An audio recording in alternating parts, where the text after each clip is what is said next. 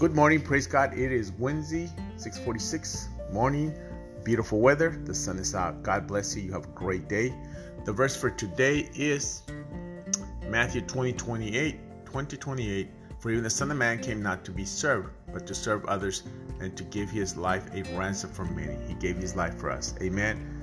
Today we have Bible study, dinner, prayer, the whole shebang. Come on out, have a great time. Starts at 6 to about 8:30 and you can leave anytime you need to go. God bless you. You can you can do this. Listen, if nobody ever told you they love you, I want to tell you, I love you in Christ. Amen. You finally somebody finally told you because some of you maybe never, never told I love you.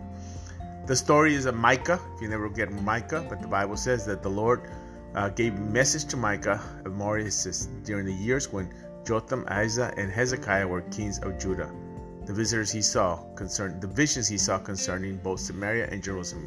Micah had a, a vision. He uh, read the book of Micah. It's not that long, a few chapters, and have a great day in the Lord. I'll see you tonight. And I also report we went to go see the homeless. I brought some new people, and we're helping them get their life together. We're going to build them a little house. Uh, that's our goal, little camping ground house. God bless you. Have an awesome day.